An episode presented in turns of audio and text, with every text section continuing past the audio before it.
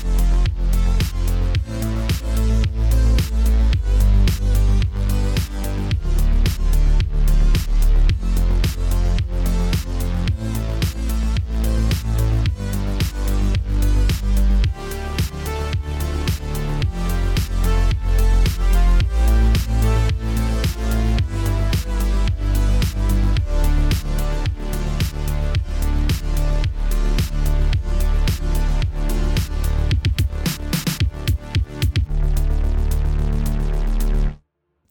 everyone, and welcome back to another episode of NXpress Nintendo Podcast, the official Nintendo podcast of Goombastomp.com. I'm your host, Cameron Daxon, and joining us we have games editor Marc Kaliroff. We won't get to talk about the best action adventure game today. That's correct. Uh, there is a this is a big week for your third-person action adventures, uh, but uh, not in the way you think. Uh, also with us is indie games editor Campbell Gill. But we will get to talk about the best local co-op game today. There we go. Oh, this That is, is oh true. this is interesting. That's true. This is a uh, I, I, Campbell. We're going to get to that because that's a, a point of not a point of contention, but I think it could lead to an interesting discussion because the Switch does have a lot of great local co-ops. So I'm I'm curious to hear your thoughts about that Yes, indeed. in an upcoming segment. But we thought it might be fun today to kick things off with another little listener um, email. Uh, we have, so we've already talked about uh, the Super Mario Brothers movie, the Chris Pratt uh, helmed animated feature that is coming out next year. So this email is probably uh, like at least a week or two out of date, but we thought it still might be a fun opening topic to discuss here. Uh, so we have an email here uh, once again from uh, superfan Casey. Uh, so Casey writes, "Hey guys." So, in honor of the new Super Mario Brothers movie that's coming out next year, what is your favorite memories of any Mario video games you played back in the day? Mine would be Super Mario 64 because my siblings and I would play the game when we were young growing up, and the levels can be hard and tricky, but it's worth it. Smiley face emoji. Uh, listen, this is a timeless question. Memories of Mario. I think like you could ask me this question like every week, and I would have a different answer for you. Um, I, I can kick things off if you if you gentlemen prefer. Uh, Super Mario Brothers uh, for the NES is actually the first video game I ever played. Um, I had cousins who had an NES, and they would occasionally visit, and they would bring it with them. So we would they would they would lug that giant piece of hardware the size of a freaking VCR.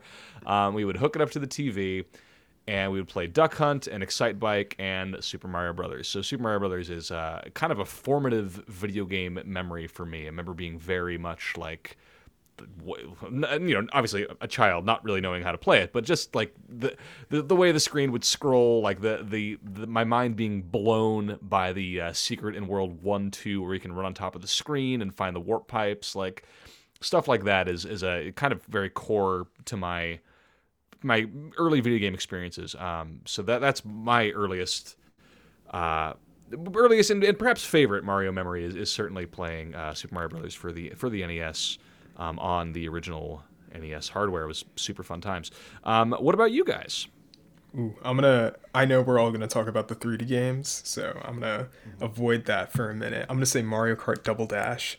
I love that Oh, game sure. on GameCube, especially how two people can team up for one cart, and that just used to be chaos.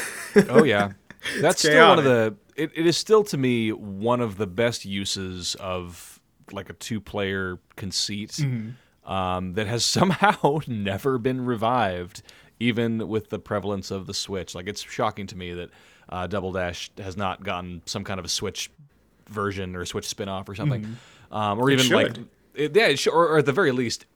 Add it to Mario Kart 8 Deluxe. Like, why not? Like, put a, put a double dash mode in. Just just stick it in there. You imagine Um, two people sitting around a Switch yelling at each other? A tabletop mode? always. I think about it constantly. Uh, Campbell, what about you? Any any Mario favorite Mario memories?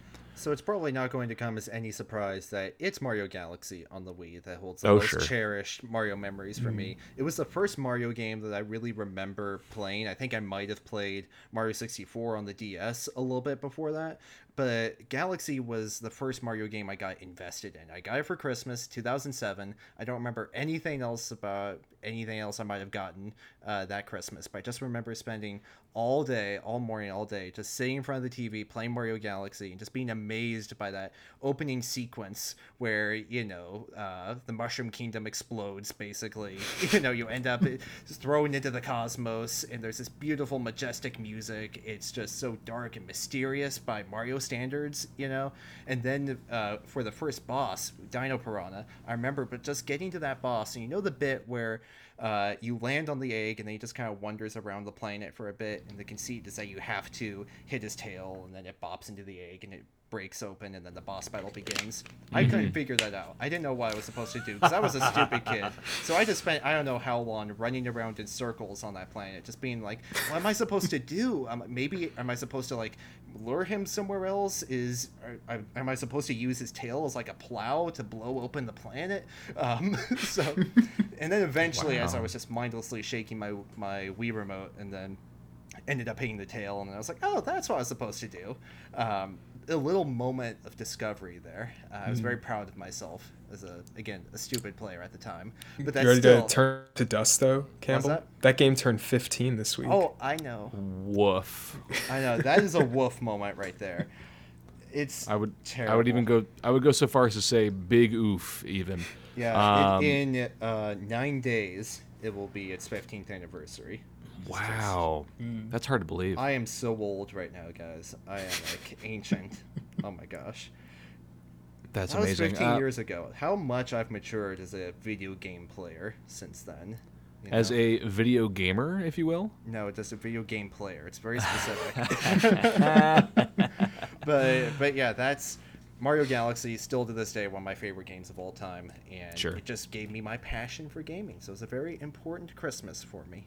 Yeah, and and I think uh, I think one of the great things, and I love that Casey mentions this as well, is like there's something about playing a Mario game with other people, whether it's you know one of the more multiplayer focused ones like Mario Kart or Mario Party, or maybe to a lesser extent Super Smash Brothers, or even mm-hmm. playing like one of the 3D ones or a 2D Mario. Like I, I even though the primary way I play Mario is is single player, there's always some joy to be had in playing a Mario game with like other people in the room. Like I, I don't know what it is about Mario that makes it easier to to like I don't know like I to me it is easier to like sit down and watch someone play Mario than it is to sit down and watch someone play like Zelda. Like I don't know why that is. It's just like something for me. It's something something about Mario is inherently more entertaining. I don't know if it's the music or the the art direction or, or whatever you want to call it, but uh, I think it's it's neat that, that Casey here kind of calls out like, oh, I love playing it with my siblings. Like, there's something rewarding about that playing it with a with a, an audience or passing the controller back and forth or something like that. Um, I think that's a, a, kind of a fun thing to mention as well. Oh yeah, um, I, should, I, should add that my brother was sitting right next to me. My older brother, seven years older than me, uh, was sitting right next to me that Christmas morning as we were wandering around on that tiny planet trying to figure out oh, how and, to and, unlock the boss, and he couldn't figure it out either. So I guess we're just two very dumb brothers. But yeah, the, the dumb brothers. That's awesome. Um, well, well, thank you, Casey, for the opening segment, and uh, and I'll, I'll, plug this at the end again too. But if you are uh, a fan of the podcast and you enjoy listening to us, us three idiots talking about video games, uh, and you want to, no, guys, I like you. I don't, I don't, I don't think you're idiots. Um, you're both very astute gentlemen. Um, mm, yes. If you are, Marc, just please delete all of this. Um, if you are listening to the podcast and you do want to ask us a question or, or write in with a stray comment or something like that, feel free to reach out to Video Games Editor at goombastomp.com. Maybe put like uh, NXpress podcast in the subject line or question for Marc Campbell and Cameron and the, you know something like that, so that we know that it's for us. Um, we'll probably take a quick break here, just to. I know it's a short opening segment, um, or do we even need a break, Marc? You want us to jump right into the into the thing? Oh, we're gonna we're gonna need a break. okay, we need a break to, to, to kind of rev up our engines here. So we're gonna take a quick break. We're gonna come right back, and Marc is gonna talk to us about the the action adventure uh, game we've all been waiting for. So stay tuned, and we'll be right back.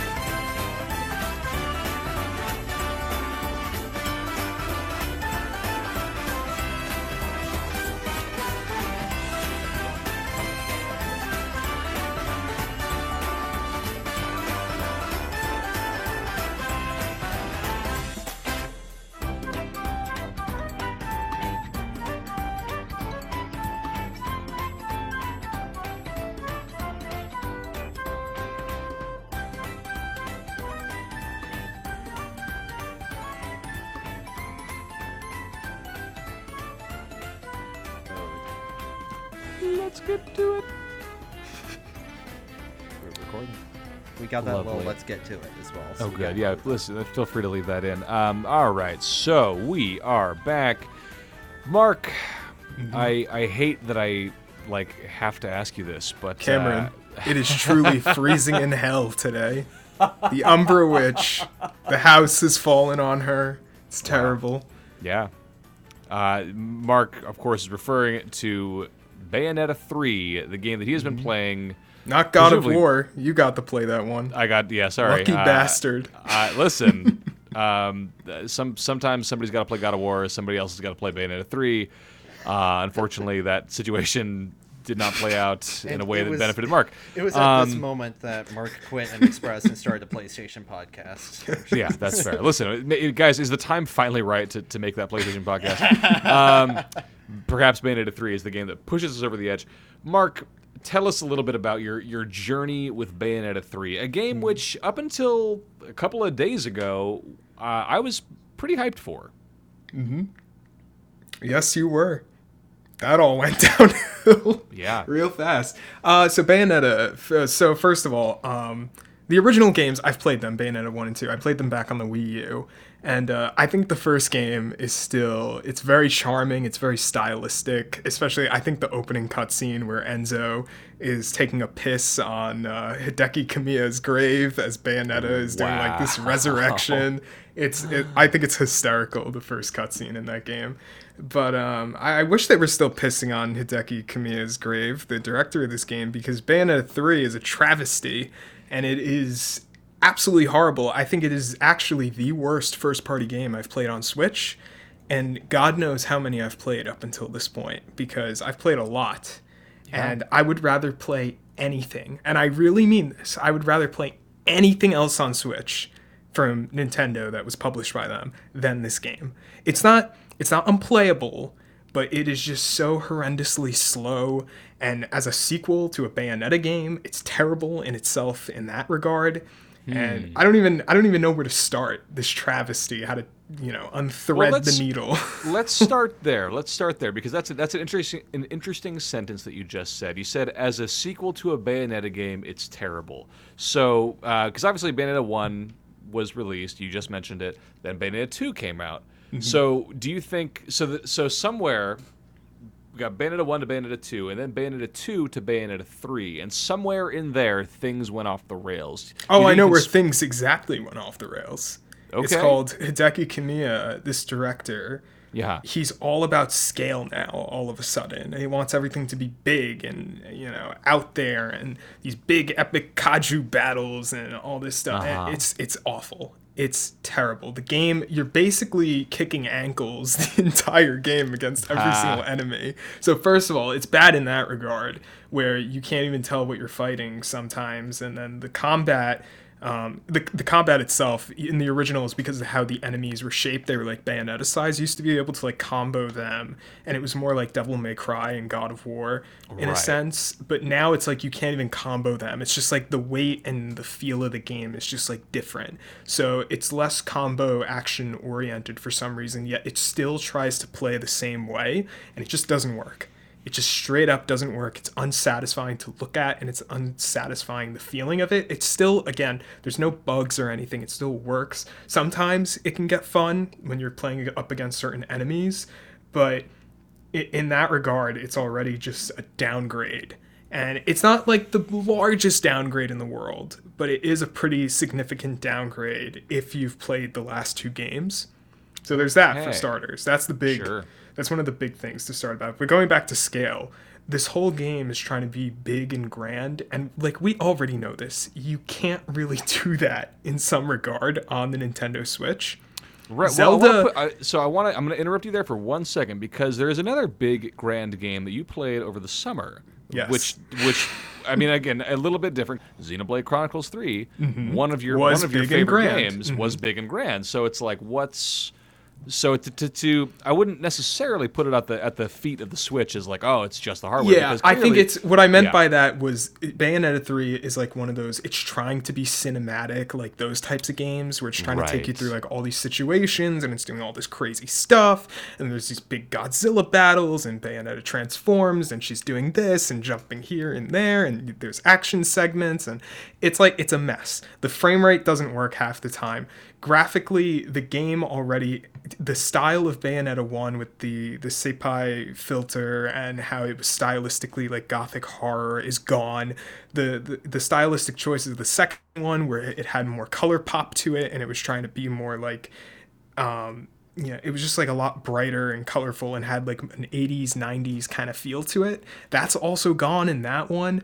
In this one it's all like stale and bland and the the whole story is not about Bayonetta versus demons. It's now Bayonetta versus these man-made abominations and it just this isn't a bayonetta game like i don't know what this is it's her traveling the multiverse to find these keys to help this girl named viola who's not even an interesting character that they try and make out but they're trying to make it as like she's a protagonist and bayonetta's a protagonist so you bounce between playing as those two characters. It's just the whole production is just a mess. It's so inconsistent. There's plot holes everywhere. The combat it just doesn't live up to the original games. It, it's just like I can't even I, I don't even know where to like talk positive about this game which I didn't even think I'd be able to to say that but you know when I woke up and saw you know we didn't get an early review copy for, for our listeners. We got a copy day one. But um you know I saw all these reviews. I didn't even want to pull up their quotes because honestly I think it's quite I I just don't understand how these reviews reflect the game that was released because they're almost like talking about an entirely different game. And I, I just don't understand the praise for this title because, first of all, the story, I, I'm looking at certain sites and I won't call out any specific names, but they're saying like the story is like masterful storytelling. And like listen guys i can i can explain to you the entire metal gear solid chronology. I just played this game. I just rolled the credits a few hours ago and i still cannot tell you what is happening in this plot. I still don't know what's going on it's the whole thing is incomprehensible. Bayonetta as a character has been downgraded to this damsel in distress in a sense where she's not even it's not even the same character. It's a completely different character at this point it, it just doesn't reflect those last two games and that goes to the same you know for her other relationships with Rodin and, and Jeanne and these other characters even luca luca comes back from the first game and he doesn't even feel like luca it's just like they're trying to create this entirely different narrative I don't know. The whole thing just doesn't work. It's just it, it's such a it's hard to explain it without going deep into spoilers, but this doesn't feel like a Bayonetta game, which is odd because it has the Bayonetta characters, it's in the same world, it should have the same combat from the looks of it, has a lot of the same systems and mechanics, but it's just not. Interesting. Yeah, it's it's always a struggle to. I mean, again, I'm I'm I'm not a game developer. I'm I I am merely a writer and a podcaster. But it is always a, mm-hmm. I can imagine it is difficult to to do a any kind of a sequel to a you know a long running franchise. Um, as as some again, I we talked about uh, a little bit about God of War Ragnarok earlier, and not not to talk too much about that game, but like I appreciate that that game has a lot of not reverence, but like a lot of respect for the the things that were established in previous God of War games. Like whether it's specific combat moves or like some storytelling beats. There's a lot of like, hey, we we acknowledge that this thing existed in previous titles, and we're gonna like kind of do a little nod to it or pay homage to it. But it sounds like Bayonetta three is almost going in the opposite direction. It sounds like characters are behaving inconsistently or like mm-hmm. acting like completely different characters. Yeah, the or- plot doesn't even have anything to do with the last two games. Yeah, it doesn't even have any sort of connection. And it's not even because like at first I was gonna be like, oh, it's a different world in like Bayonetta's multiverse, and maybe we'll see the original Bayonetta, and that's Right. not the case. This is straight up a continuation of Bayonetta two, and it does not reflect Bayonetta two at all. Huh. So uh, that's that's a that's a da- that sounds like a damn shame. Uh, Campbell, what's your what is your okay, I know we've talked about this on the podcast before, but like, what's kind of your experience with Bayonetta? Are you, are you like me, uh, someone who has not played a single Bayonetta game? I am like you, with the only caveat being that I've not played any of the games, but I keep looking at them and I'm like, man, I should really play those games. But I never I, get I around listen. I, it. I I do that too. I do that too. To be clear, I'm also like, hmm, maybe someday, but uh, I've never pulled the trigger. Um, but I, mean, I like- think- Oh, sorry. Go on. No, I was just gonna say, I, I think you and I had a similar reaction when the trailer for Bayonetta 3 was first um, announced. At that, uh, it was on a Nintendo Direct. Is that right? That's the I think it first was the Game. Awards. It was the Game about Awards, that's the what it was, Game announcement trailer. Yeah, it was Game Awards. That's right. Uh, and it was it was like we were all kind of like, oh my god, is this going to be the game that will make us finally play Bayonetta? And it sounds as though that's maybe it will make us play the original Bayonetta, but it certainly won't make us pick up. oh, it certainly will not. I yeah. again, I don't understand the critical praise for this game because there's problems all over the place. First of all, I didn't even talk about this part. The the game is filled with gimmicks. It like takes you out of the action all the time. Like there's these 2D sections, you have rail shooters, rhythm games. Like what the heck is all this stuff? Why aren't we focusing on developing Bayonetta's combat itself. You have the Infernal Demons, which are these new abilities where Bayonetta can summon these giant monsters into the field and you can use them. And they're fun to use, but you get a select few of them, and it's not like they have any sort of development or a progression system or anything like that. And a lot of the times, you know, some of them you lose over the course of the plot, which I won't get into the story because I don't even. The story is a complete mess. I don't even. It's like seventy percent of the game. On top of that, and it's just constant cutscenes, interrupting battles, and hmm. it's just if a story is seventy percent of a game, and you can't understand the story, and the story's boring, and the characterizations are bad, and you know it's inconsistent with the other ones. This isn't a ten out of ten game. It's not even a nine out of ten game. I wouldn't even consider it an eight, a seven, or a six. This is literally like seventy percent cutscenes, and it's constant interruptions to what you want to play, and it's just it's bad. The whole production Wow. of it is just bad. The characters, I, you have no sympathy for them. Bayonetta, the opening cutscene, they make her out as like this stone cold person who like Bayonetta's always been the type of character where like she doesn't take orders, she gives them. Sure. And in this game, it's like they've completely watered her down. She's the only thing they got right is she's not like over sexualized in this game. Because for for anyone listening who doesn't know, Bayonetta is a character where her clothes turn into like the demons and attacks that she's commanding. So Right. um and she's always in the cutscenes, she's been portrayed in a in a bit of a way. in a, in a bit, well, I think it, I mean to, to be to be clear, like the, the in a sexualized way. Well, no, Yeah, but, but that's it's it's it's always been like again, the game director has always been very clear about like, yeah, I, I wanted to make a character who people think is like cool and sexy and fun, and Mm-hmm. Bayonetta has has very much been, you know, kind of a, kind of the the the flagship best example of that, like the epitome of like, hey, we want to make someone who feels not just sexy and fun, but is like empowered as well, and like and now taking- she's being empowered by other people in this game, which is the odd turnaround because she almost has no power. She honestly feels like a bumbling idiot going around the multiverse, Oh, just kind of running see, into yeah. other versions of herself and getting things done after she's being told to go do something. It's like it's very odd. And then the other thing I'll bring up is that in the original two Bayonetta games, Bayonetta had a relationship with the girl named Jean, which is spelled out like Jean. So, mm-hmm. but they pronounced it as like Jean. But. Oh, she- it's always been implied that it's like a lesbian couple, and in this game, um, they made her in love with the character from the first game, Luca, and it's Oh, it just doesn't wow. work. It's like it's really it's really odd, and I just don't understand any of the decisions behind it.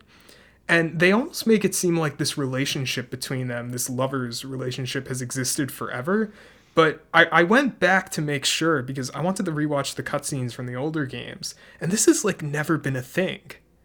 It, it just hasn't. And it's just like, it's super odd. And I You're don't talking know about why. you- when, when you say this has never been a thing, are you talking about like like straight vibes? Yeah, straight vibes, like her being with a man and stuff like Uh-huh. that. Like it, it's see, never see, been a thing before, and I don't have a problem with it if it's written right. But the thing is, is that it's not explained at all, and it's not. The writing is terrible to begin with. but uh, she has no characterization. She's just being like bossed around by everyone else.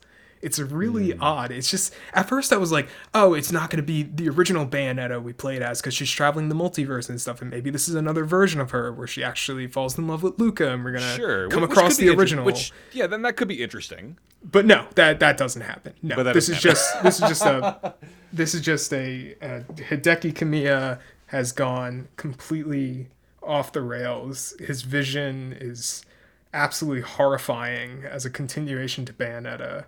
It's it's just not Bayonetta. Like Wow. it's it's just not. It's a poor action adventure game. And in a time where, you know, like I don't expect this to be like a God of War. Like of course I don't. Like it's on it's on the Switch, guys. Like it you know, I, I'm not expecting that kind of scale. But the thing is that this game looks worse, it plays worse, the narrative is worse than the original two Bayonetta games. And those are on Switch and they look great because they're extremely stylized games. They have specific combat quirks. But this game Right. is it doesn't reflect any of that. And I'm I'm just confused because I'm seeing the game is sitting at what is it sitting at right now? An 89 on Metacritic? I gotta check really quick. I haven't looked. Yeah. Metacritic Bayonetta 3. What is it sitting at? Sitting at an 88% right now from critics. 88. Interesting. Okay. And there's a few perfect 100 scores on here. And I just like I just don't get it. I don't see where all this praise is from. Yeah, that's fascinating to me because like again, it would be one thing if it was like wow, the the you know the the way they've characterized her or like the way they've had her you know uh, act in certain story beats is is very untrue to her character, but at least the gameplay is good. But it sounds like you don't even Game, think- it's not even. that's Yeah, that's the even. interesting thing. That's the fascinating thing to me. Is because like, like okay, at the end of the day, video games should be fun to play. fun right? to Like, play. that's- but that's it's like- thirty. that's- it's like thirty percent gameplay, and the gameplay not only doesn't live up to the originals, but now it's on more of like these open world, not open worlds, but like these open levels where you're supposed to go explore and stuff. But they're completely barren and have nothing to do in them. And since the color palette now, it literally looks like a Zack Snyder film. That's the best thing to compare it to. This thing is like dark and grainy, and it's missing all the personality of Bayonetta 1 or the personality of Bayonetta 2. It's trying to do its own thing, but the thing is, it doesn't compare to either one of those. Because if those use the same color palette as this one, I, I just don't like like the color palette or the tone or anything to begin with, because it's just like it just doesn't reflect the character. But even then, the original two games were super stylistic. They had certain choices. The first one was gothic horror mixed with the the sepia filter, so it had like that you know that yellow and green orange color tone to it but it had like those gothic horror elements and the second one had like all this color pop and it was bright blue and it was like it was very stylized and they look fantastic on Switch. But this game just looks dark and grainy and depressing and like it's it's just not Bayonetta. It doesn't flaunt any of her energy that was in the other two games, especially when, mm-hmm. you know, especially in, in terms of characterization, you know, forget gameplay, gameplay let alone, you know, forget it. It's it's it's just not Bayonetta. It's not. And I, I don't understand the critical reception, especially when there's all these like gimmicks in it that are like annoying. Like again, rail shooters, rhythm games. Why is all this stuff? It's like they don't even want to make a Bayonetta game. It's like they're trying to make like a mini game hodgepodge of nonsense. Yeah, that sounds really strange to me. So, so okay, kind of going back to something you said at the very start here. If I mean, again, I, I don't. Who knows if this is the? I'm assuming this is, you know, I'm assuming this is meant to, to be a trilogy. Like I Probably imagine- based on the right, ending. based on the ending. Probably. So I, I can't imagine they're gonna unless they do like like the reboot thing. Like maybe they will. Who knows? Maybe they will pull a God of War and make like they'll just call it Bayonetta and they uh, you know no no number after it. Um, like if you if they were gonna you know uh, speaking of multiverses, there's a multiverse. Bayonetta three looks completely different as a Switch game. What do you want in that? Multiverse version of Bayonetta 3 like how do you fix how do you fix this game Marc what's what do we what do we do How to make fix it good it?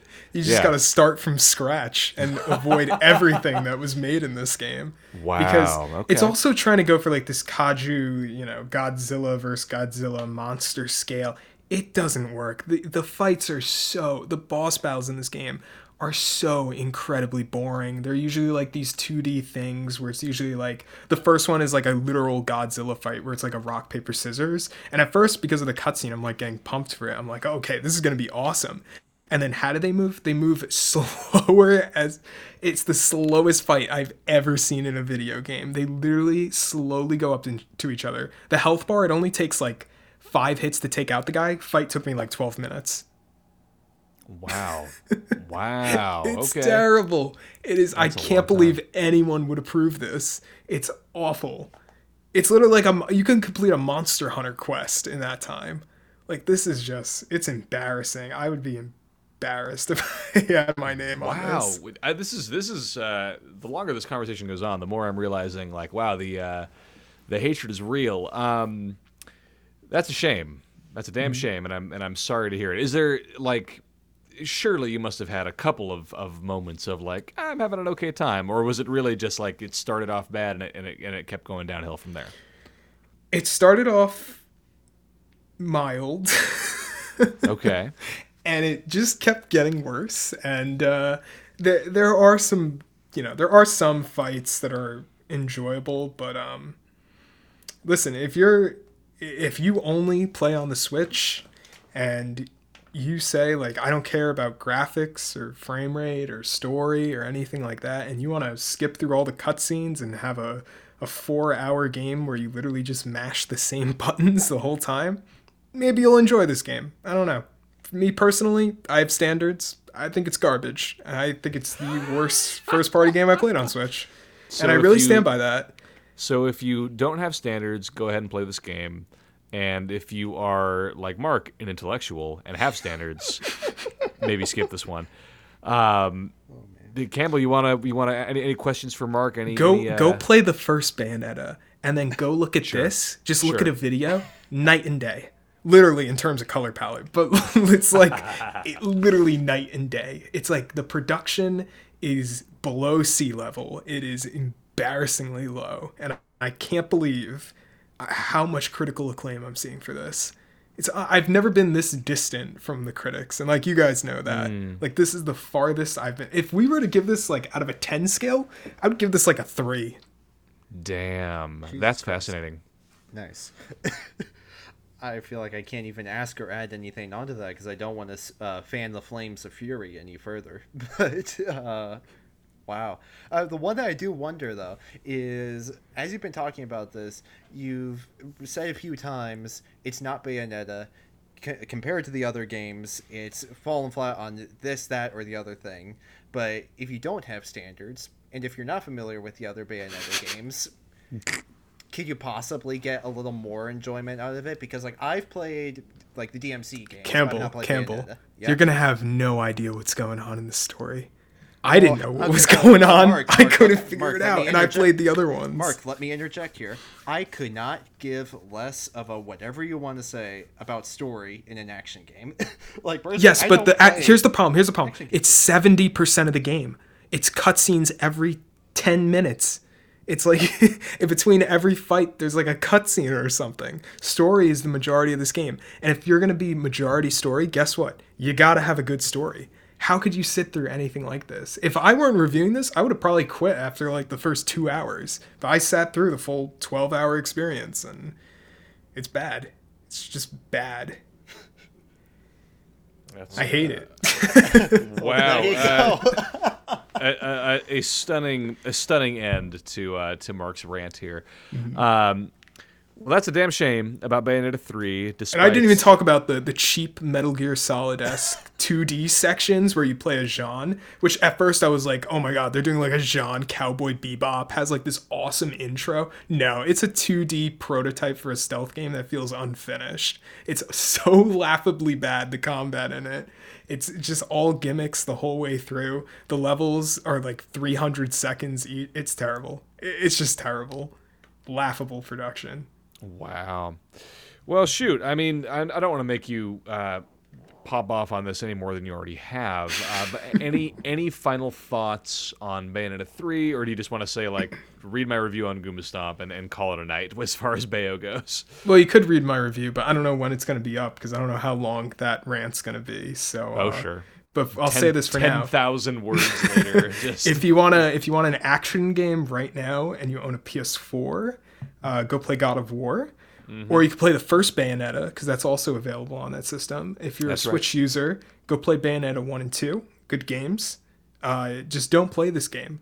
It's bad. And I don't even say that because I'm not even like. Also, I should say this. Um, Jennifer Hale, who took over as Bayonetta for this game, Oh, good yes, yes, performance. yes. She has a great performance. sure. She unnoticeable. The change from the old actor to the new one does a fantastic job as Bayonetta. Let's go. Listen, there you go. We can we can end it on that at least. Um, I know Mm-hmm. That's there was. Uh, that's probably the only positive to this. I was gonna say there was a little uh, a little controversy uh, between, not between us, but uh, kind of about the the casting of the performances in this game. Uh, But it's it's good to hear that, that Jennifer Hale is uh, is killing A it. She, she's a ph- yeah. phenomenal voice actor. Um, in featured in many many video games Mm-hmm. and uh, stepped stepped into the role of, of Bayonetta. Yeah, I knew for she was. this I knew she was going to do fine, and she Yeah. delivered perfect. It literally, if you never told me that she was replaced the original actor, I would have never noticed. Fair enough. Um, good to hear. Uh, well, let's let's end on that at least, because that's at least a semi-positive note. If that's uh, if that's okay with you, Marc. Uh, we're gonna take one more quick break, and then wait for this motorcycle to drive by, and then we're going to uh, come right back and talk about It's a. me driving away from this catastrophe. It's Marc, Marc popping a wheelie as he rips down the street to, to get away from Bayonetta 3. Uh, we're going to have one, one more quick break, come back and talk about It Takes Two, a co op game finally brought to Switch. So stay tuned and we shall return.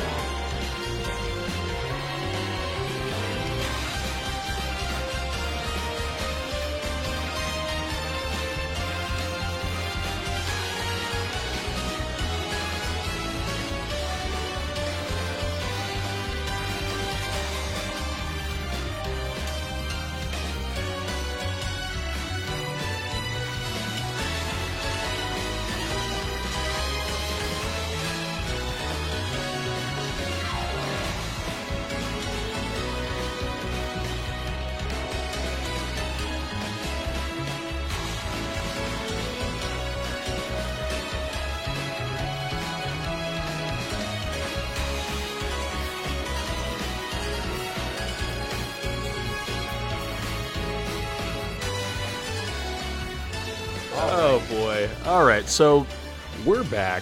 Campbell, I know that you have been playing It Takes Two. Yes, sir. Uh, uh, shall we? Shall we just dive right in? So you played this game. Did you play it all the way through? Did you, did you end up finishing it?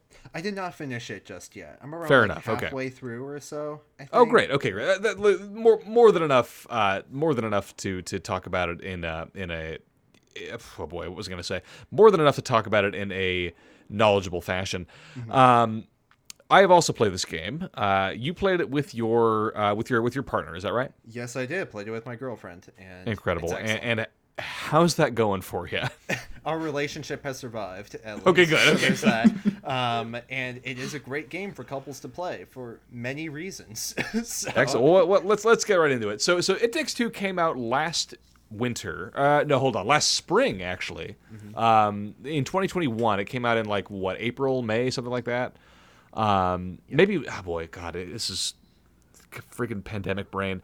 So It Takes Two came out. Uh, uh, over a year ago at this point um, on uh, d- uh, not the Switch on on PlayStation and on Xbox. Uh, uh, Josef Fares joined uh, Josef Fares, the creator of this game, the director of Hazelight Studios, very much concerned about how can we make games that are uh, like promote co-op uh, uh, it's like same couch co-op. Like but but he also expanded that with with it takes two specifically. He was like i want to make i want to make a game that is not only co-op but you can you can play it with anybody that you has an internet connection. Like anybody who you want to play with you can play it with them and now the game is finally on Switch because to me this game was like it felt like it was designed for Switch the first time I played it. The characters are even red and blue like the Joy-Con. It's crazy. The first time I saw the trailer for this game I was like, "Oh, it, it must be being ported to Switch at some point." And then it wasn't for a long time. and now it's finally here. So, so Campbell, why don't you why don't you walk us through a little bit about what this game is and what it's like playing it on the Switch?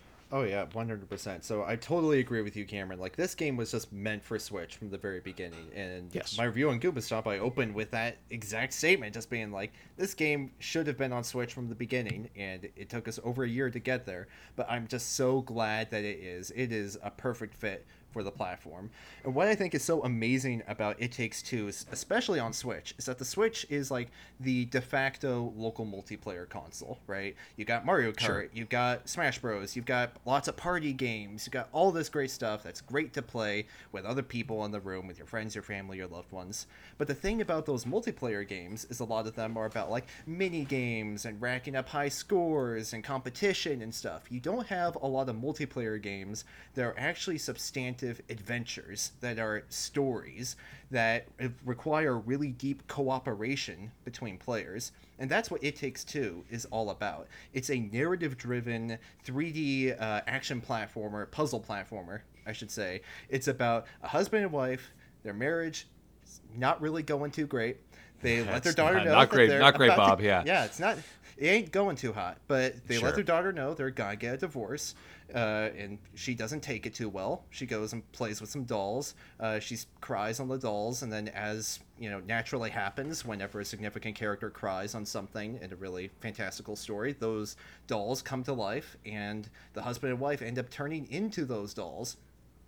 And so That's right. Well, a- an important distinction here, Campbell. So it's not that the husband and wife are transformed into dolls; it's that their souls That's right, are you. transferred into the dolls. So the husband and wife are still, you know, in separate, you know, in separate locations in the house, are still like like asleep on the Yeah, they're couch. Or, yeah. Do you know what I mean? They're just Yeah, they're still right, like right. their bodies are present, but their souls have been transferred into the dolls. So the kind of the crux of the game is, okay, how do we get out of these dolls? Yeah. How do we get out of those dolls? How do we, you know, get back into our human forms, communicate with our daughter, and, you know, maybe fix a relationship along the way? Who Maybe, knows? maybe. Question mark? Yes. Maybe.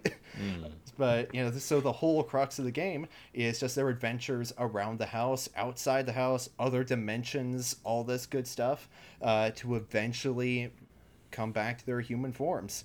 And along the way, it's just so many. It's just so recklessly creative. It's like the best way I could describe it. Wow, recklessly creative. Can you can you quantify that term, please? just because you think about little Not dolls. quantify, qualify. Yeah, qualify. I, I can give you an, an, an exact number of instances where it's very creative. We'll quantify it, come up with a formula and an equation for it. Uh, but no, but what I mean by that is that the concept itself is really imaginative. You're these little dolls running around the house, and you can already, just by that idea, think of all these little scenarios that can come up like oh you're little dolls and you're you know wandering around the kitchen and maybe you're trying to figure out how to get across the sink or whatever right like just these kind of relatively mundane ideas but after it starts out with this little introduction where you're getting the grips of the controls you start to encounter other characters and have also come to life in this scenario but it goes into so many different areas different ideas it goes beyond that initial premise to encapsulate where every section of the game, every level has really extremely different and unique mechanics to it, right? So early on, uh, so it's a two-player game. Each character, the husband and the wife, you get uh, one character gets like a nail that you can use to you know throw onto pieces of wood in the distance, stick nails in there, and then the other character gets a head of a hammer, which can be used to you know hit things, break things, and used to swing on those nails, right? And so you start that level and you think, great, I've got my first item. This is going to be a mechanic that accompanies me throughout the rest of the game. It does not. Does it not. just It's shows discarded. It's Discarded just after one idea. minutes. Exactly, Yes. after minutes, and then you have another mechanic, the next level, and now suddenly you're in a treehouse or you're in a tree. You're fighting off a wasp infestation. There is a Street Fighter style boss fight with a squirrel. Oh God, you're yes. controlling a plane while your other character is fighting that squirrel. Like there's just so many crazy, weird things like that. You go to space and you fight a baboon in an astronaut costume. Like there's so many crazy, weird scenarios like that. That's what I mean. There's just it goes so far with this concept and the best thing about it is it's not just really cool gameplay ideas but you don't have many games that not only have creative ideas but also force you to work with another player to do so it's a new dimension Yes. of gameplay that you just don't have that much Yes. Because you have the nail, you have the hammer, but it's not just you using them on your own. You have to coordinate. You have to talk to your other player. You have to say, okay, I need a nail over here so I can swing there, and then you need a nail here to press this button so a platform appears under me while I swing off the nail and land there. And that's just a simple example. You have to do that over and over again. So many different forms and permutations of it. Just, it really goes, it makes the most of the idea of a local multiplayer only kind of Yeah, game. And and I think that's an important distinction, Campbell. Loki, not not just local multi, blah, I can't speak. Not just local multiplayer, but local like only local Right. multiplayer. I think that's that's a great. I'm, I'm glad that you that you phrase it that way. Uh, local multiplayer only. Um, A lot of games like this, like uh, uh, to bring up another uh, Josef Fares game, uh, he, he also did Brothers: A Tale of Two Sons. Um, I don't know if you guys have played that game, but th- that is a uh, it is a a uh, it's a single player game, but the player controls two characters, right? Um, so each character is tied to a to a thumbstick. Um, in this game, you you only control one character, but you you have to play the game two player. There's no there's no single player option for It Takes Two. It's literally in the title. It Takes Two. You cannot beat the game without a second player. You can't even play the game without a second player. Hold Which I, controllers.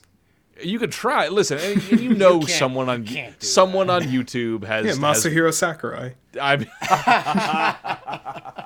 someone point, has honestly. someone out there has done that, I'm sure. But uh, but like the kind of the spirit of the game is is meant to be played with with another human being. Uh, and Campbell, I, I love that you made that distinction. Like you do, it's it's at its best when you're sitting next to somebody, uh, not necessarily someone that you love, but someone that you someone that you enjoy playing games with and spending time with. And uh, it makes the game so much richer. It's much more of an enjoyable experience in, in that regard. Um, it's worth noting this game won again. Like awards shows are meaningless. Like I, I want to, for me, awards they mean nothing. The Oscars, I don't care about them. Uh, but it is at least worth noting that this game did win Game of the Year last year at the Game Awards, um, Geoff Keighley's annual showcase of uh, kind of awards ceremony of games that came out that year. So this game did win the the top award as the game of the year for for that year, which is kind of interesting. Um, and I don't know if that's just like kind of like a kind of like a gimmick or like a pandemic thing of like oh we we all just you know we all need to connect with each other or what. But I think it's worth noting um, that uh, game of the year It Takes Two is finally available on the Nintendo Switch. I think it's just sort of an interesting thing to mention. Um, what do you think, Campbell? Would you call it the game of the year of 2021? you know, I haven't completely finished the game just yet, so I can't comment on that. But from what I have played, it's really extraordinary. Again, you Yeah. come to a multiplayer game, you have a certain idea of what it's going to be like. It Takes Two is nothing like that. It's unlike any other multiplayer game on Switch in particular, which I think is the most, again, the most impressive thing given how many co op games are on the platform. It's a really valuable addition to the Switch. Um, and just there's so many things about it. like I've already talked about just the creativity and the mechanics, but just the whole setup of the game, the whole story too. The story can be surprisingly poignant so far too. Like yeah, I would agree oh with you. dear, you know, it it goes into some directions that aren't uh, family friendly, perhaps. so Well, I, I, I wouldn't say. Listen, like family friendly. I, I- I'll take the. Uh, for me, it's like it's like the Spielberg. This I would rather take the, the Spielberg approach, where it's like, yeah, it's quote unquote family friendly, but it's also kind of real. yeah, you know, exactly. like like the, like this I, game. ge- I, I remember that it, at the Game Awards it won Best Family Game over like Kirby, I think, or not Kirby. It was Mario Party and a few other games where it's just like, really though, like this is not. I have a- have a play with question for you. But, yeah. Campbell, how is Hannah's skill level with games? okay. Um, I don't know how much I should go into this, but it's not. Hannah, if you're listening, it's not personal. Yeah, I, all I have to I just gotta know, you know, Yeah, for I- my personal buying choices. All I know? gotta say is get good, Hannah. But um, Whoa. aside from that though she she doesn't play these kinds of games very often and the, Right. that actually does get to uh, one of the really fun things about this game is that you can be terrible at games but it's still fun to play it takes two even if you're messing up there's no consequences for failure you can die but it's not like there's a game over or anything so Gotcha. a lot of times you can shoot end up you know just walking off the stage and not knowing you know, or just run, running and then not seeing a curve and run off the platform and die, and that's okay. It's funny, you know. Um, And the mechanics, they're all fairly easy to grasp. Even sections that you think would be difficult, like boss battles, um, there's still again, it's not an easy game, but it's intuitive, I'd say. So even if you're not a pro gamer, even if you don't play a lot of you know 3D platformers, you can still come to grips with it pretty easily. And even if you're not, you know, you're in it together. It's not like you're gonna be alone and suffering if you don't know how to play a, a platformer, right? You're gonna be there with a partner. You're going through it together, and that's really one of the elements that makes the game so fun. That interpersonal element, where it's not just you're playing a game together. You're spending time with hopefully someone you love or enjoy being around, and you have so many fun different scenarios going into that that it's just a really cool, memorable, fun, funny, hilarious ride at times. Yeah, I, I think that's uh, that's a great point. Like the stakes Marc are really low. You know, like e- even though like you you know you, as we've said many times, you can't beat the game unless you're playing with another player.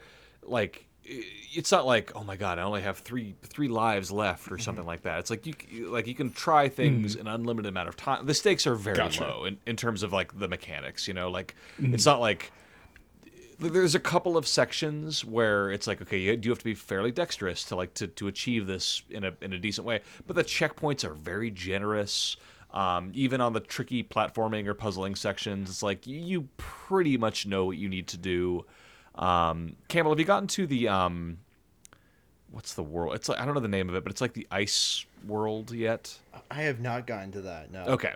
There, there's like a, there's there's an ice world and there's a uh, a fairly difficult platforming section, uh, but even even with that, like it's entirely optional. Like you don't have to do it if you want to just kind of keep playing through the main story. Gotcha. Like the, the game is very clear about like, hey, this is critical path. And Yeah. this is a mini game. This is an optional thing you can engage in if you choose to. Like the game does a really good job of um, of giving players the freedom to to kind of mess around on their own or just kind of crank through the main story. I think it, it does a decent job at that. I think. Yeah, and the mm. mini games. Yeah, this is a game- Too.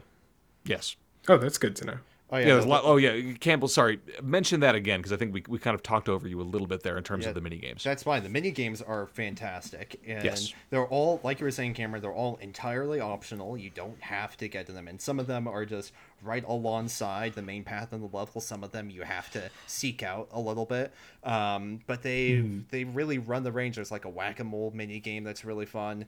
Uh, there's an arcadey kind of game too, where you're like little tanks and you have to blow each other up. And there's no stakes in them either. Like they're not required at all. There's not even I don't know if there's even a tracker or anything about like you have to complete these mini games to unlock this or that. It's just something Uh, fun that you can I, do. I, unless things have changed significantly from the PlayStation version, I doubt it. Um, Okay. in, in the again, Switch doesn't have achievements, so I, I you don't have to worry about that. But Yeah, on the on that's the, the thing. yeah, there, there's a PlayStation trophy associated with like, did you at least play every mini game? But you don't even have to like like engage with them for long. It's like literally, did you like look at them? You know, so it's like. Again, if you're playing on Switch, you don't have to worry about this at all. But but e- even the commitment to the mini games, you don't even have to play them extensively or anything like that. Yeah, this is a game I've always wanted to play with uh, my girlfriend, but Sure. I just wasn't sure if it's like is if it's you know like a skill level is needed to it. Oh, no, I I don't really. really. think so. And and here's the other thing, Marc. Like, because there are some there are some scenarios where like uh, Cody or May, those are the player characters' names, where Cody.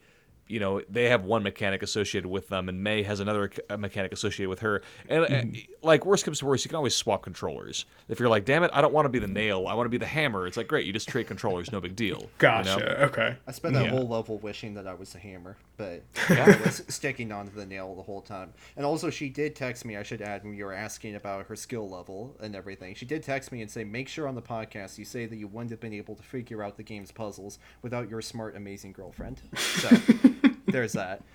And to be fair, you know, perhaps perhaps she stood still get good mechanics wise. She could help figure out some of the some of the puzzles there. So there's that. That's that's a great point. Yeah, Uh, it's a great game to you. play with your partner for sure. there you go. Thank you for chiming in. Uh, thank you for chiming in, Hannah. Um, I love that. Uh, yeah, Marc, I, I would recommend it playing with, with with a partner. I think it's I think it's well worth it, um, and it's fun, and you, and you just might find out something about your relationship. Um, It's also we, we got to Campbell. You got to talk about the the book, Oh man, Dr. Hakim, Doctor Hakim. Doctor of Love. Dr. Hakim, the, the love doctor, you got to fix your relationship. Like I he's very him. silly. He's the yeah, he's best. he's he's great. Uh, there, there's an anthropomorphic. Anth- oh boy, Anthropomorphic. Anthro- God damn it, I can't say it. Uh, Campbell, take it away. He is an anthropomorphic book that advises Cody and May on how to fix their relationship, sometimes actively blocking off the easy way forward so that way they can take the long way out and you know focus on fixing their relationship. Uh, he is a book that their daughter was reading to supposedly fix their relationship, fix mommy and daddy's uh, marriage, uh, and then turns into, you know, this wonderful mustachioed uh, charismatic book that just follows you around everywhere introduces a lot of levels. I love him. I love him very much. I don't know what happens with him at the end of the game. I assume that just knowing where this is going he's going to be a boss battle or something or something's going to go horribly wrong. But for now i really like him. That's extremely funny. Um, I uh, I again no spoilers, uh, but Campbell, you, you, don't have to worry about you don't have to worry about the book. He's fine. um, um, yeah, it's uh, it's an enjoyable romp. I I thoroughly enjoyed playing It Takes Two, and uh, it, it is truly unique. Like it's it's one of those games that you play and you're like, wow, more games should be like this. Like at least in my opinion, I, it's yeah. right. Like it, it, it obviously it's it's very easy for us on the on the gamer side of it to be like, wow, we more developers should create completely uh, co-op only video games. Like how hard could it be? It's like uh, obviously you could hear the sarcasm in my voice as I say that. Um, it is a massive undertaking to to create a game that is solely co-op focused, but it takes two does a does a phenomenal job, and I would love to see more like AAA publishers kind of take up the gauntlet that Josef Fares has thrown down and uh, and and attempt to make more games like this because I think there's there's really it's it's got something so compelling about it. Like even if you don't love, you know, like I don't want to play as a little doll. I don't want to play like weird kind of one-off mechanical segments. Like even if you don't love that part of it, there's something extremely compelling about the design of the game, and and I would I don't know personally would love to see more like it um, in in in time to come. You know. yeah for sure The only thing that's a shame is I thought, you know, I guess it's not really possible with this game, but to make it like simplify it to the jo- to the uh, single Joy-Con control scheme, but uh, yeah, that certainly wouldn't be possible with a game like this. Yeah, that's exactly it. The Switch port is excellent. I should say that. Like it runs and looks great on Switch. Uh, I mean, you know, you. I was to- shocked. Can I tell you, Campbell? I was shocked to hear that. Oh, yeah? Like, like as again, because I played it on PS5, so I, I was like, wow, this game is like firing at all cylinders. It's 60 FPS. It, it looks Right. insane, like all this stuff. But to hear that it's rock solid on Switch is is really heartening. I think it's Oh, really yeah. it's really great. I mean, it's none of those adjectives that you just described uh, on Switch. you know, it doesn't run 60, uh, 60 frames per second. The graphics are not going off the charts.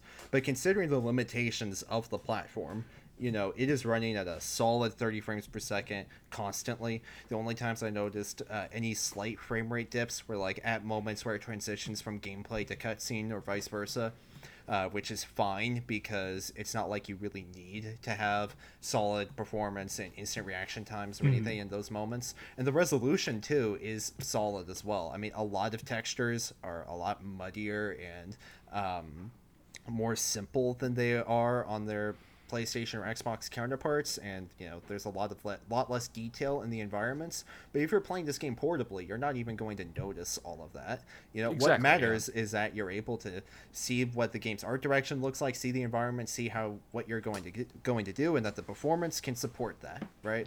And I guess one That's last question: you get a free copy of the game for a second do. person. Okay. Yep, you get the friend pass. Uh, Because I was gonna say that's great to have if you know you're playing it on one TV, and then you know if you're in separate locations, just to be able to continue the same progress. Exactly. Yeah. Uh, I played the vast majority of my time. I played it online multiplayer, not locally, uh, and that was great. It ran perfectly, and uh, you know the friend pass was not available during the review period, but I'm sure that that works perfectly fine too, given everything else about the online performance in the game.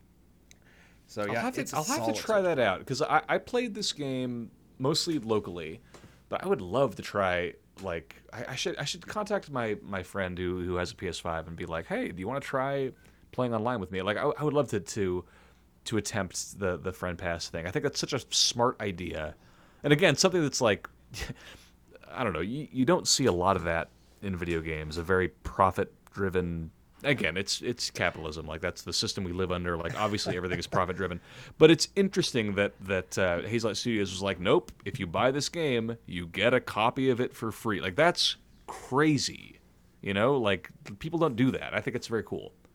It is very cool, and it's really heartening to see how successful the game has been too. You know, you were talking about um, all the critical acclaim it's gotten, and it's also sold millions of copies too, which is wonderful to see. Oh, such good. creative games having such success, and I really hope that Switch players give it a chance as well, because, like I've said a few times, it's just a really amazing addition to the Switch's co-op library, and it's a very valuable addition to it too, showing off a new angle of local and online multiplayer. It's just an excellent conversion. Um, given how technical technically advanced and complicated the game is it just came out fantastically on switch anybody who wants a great new multiplayer game or just to even if you have somebody else that you want to play a game with and you want to experience a really cool platformer with a really cool story give it a shot really can't recommend the switch port enough I love that. Uh, Great that's great. That's great. Honestly, great to hear. Yeah, uh, and Campbell, I'm assuming you've. You, you, I, I think I, I, I want to say I read your review on the website. That's, that's already up and about, right? yes sir yeah it went up like yesterday Oh, good. There it is. Uh, with It Takes Two on Switch, Nintendo's co-op catalog gets even better. There it is. Um, I love that. Well, uh, anything else we got to say about It Takes Two before we call it a night? it's a good game there's good. my deep analysis Yeah, that's game that's good. good. to hear after you know. Yeah I, I After you know certain other games that people on this podcast have been playing, yes. it's a good game i'm trying to do a hakeem voice Uh, Dr. Hakim, boy, "Eh, the game is good, Campbell. It's good. Okay, that's probably questionable at best. Um, sounded more like Watto. You know, he's kind of like Wars. Watto, to be clear. He's he's very Watto-y. Um, no, he's kind of like a he's kind of like a Latin lover stereotype, like very. Hey, like, little ah, boy Annie should play. It Takes Two. Oh, you I'm a play It Takes Two Toydarian. on My tricks don't work on me. Like yeah. Uh, yes. so make sure you check out uh, Star Wars uh, Episode one, Phantom Menace. Uh, yes, Dr. Hakim's junkyard or something. Oh yeah, exactly. Yeah, yeah. I think that's all part of it. Hey, you Um, should go play It Takes Two. Takes two.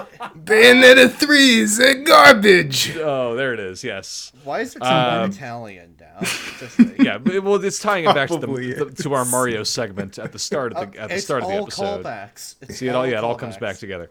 Um, anyway, with that, we're gonna wrap it there. I've been your host, Cameron Daxon. Thank you so much for listening. Uh, you can find me over on Twitter. I'm at Action Daxon. My writing is over on Goombastomp.com. I recently reviewed God of War Ragnarok for the PlayStation 5, and I expect to have a few more articles written about that very game released over the next couple of days.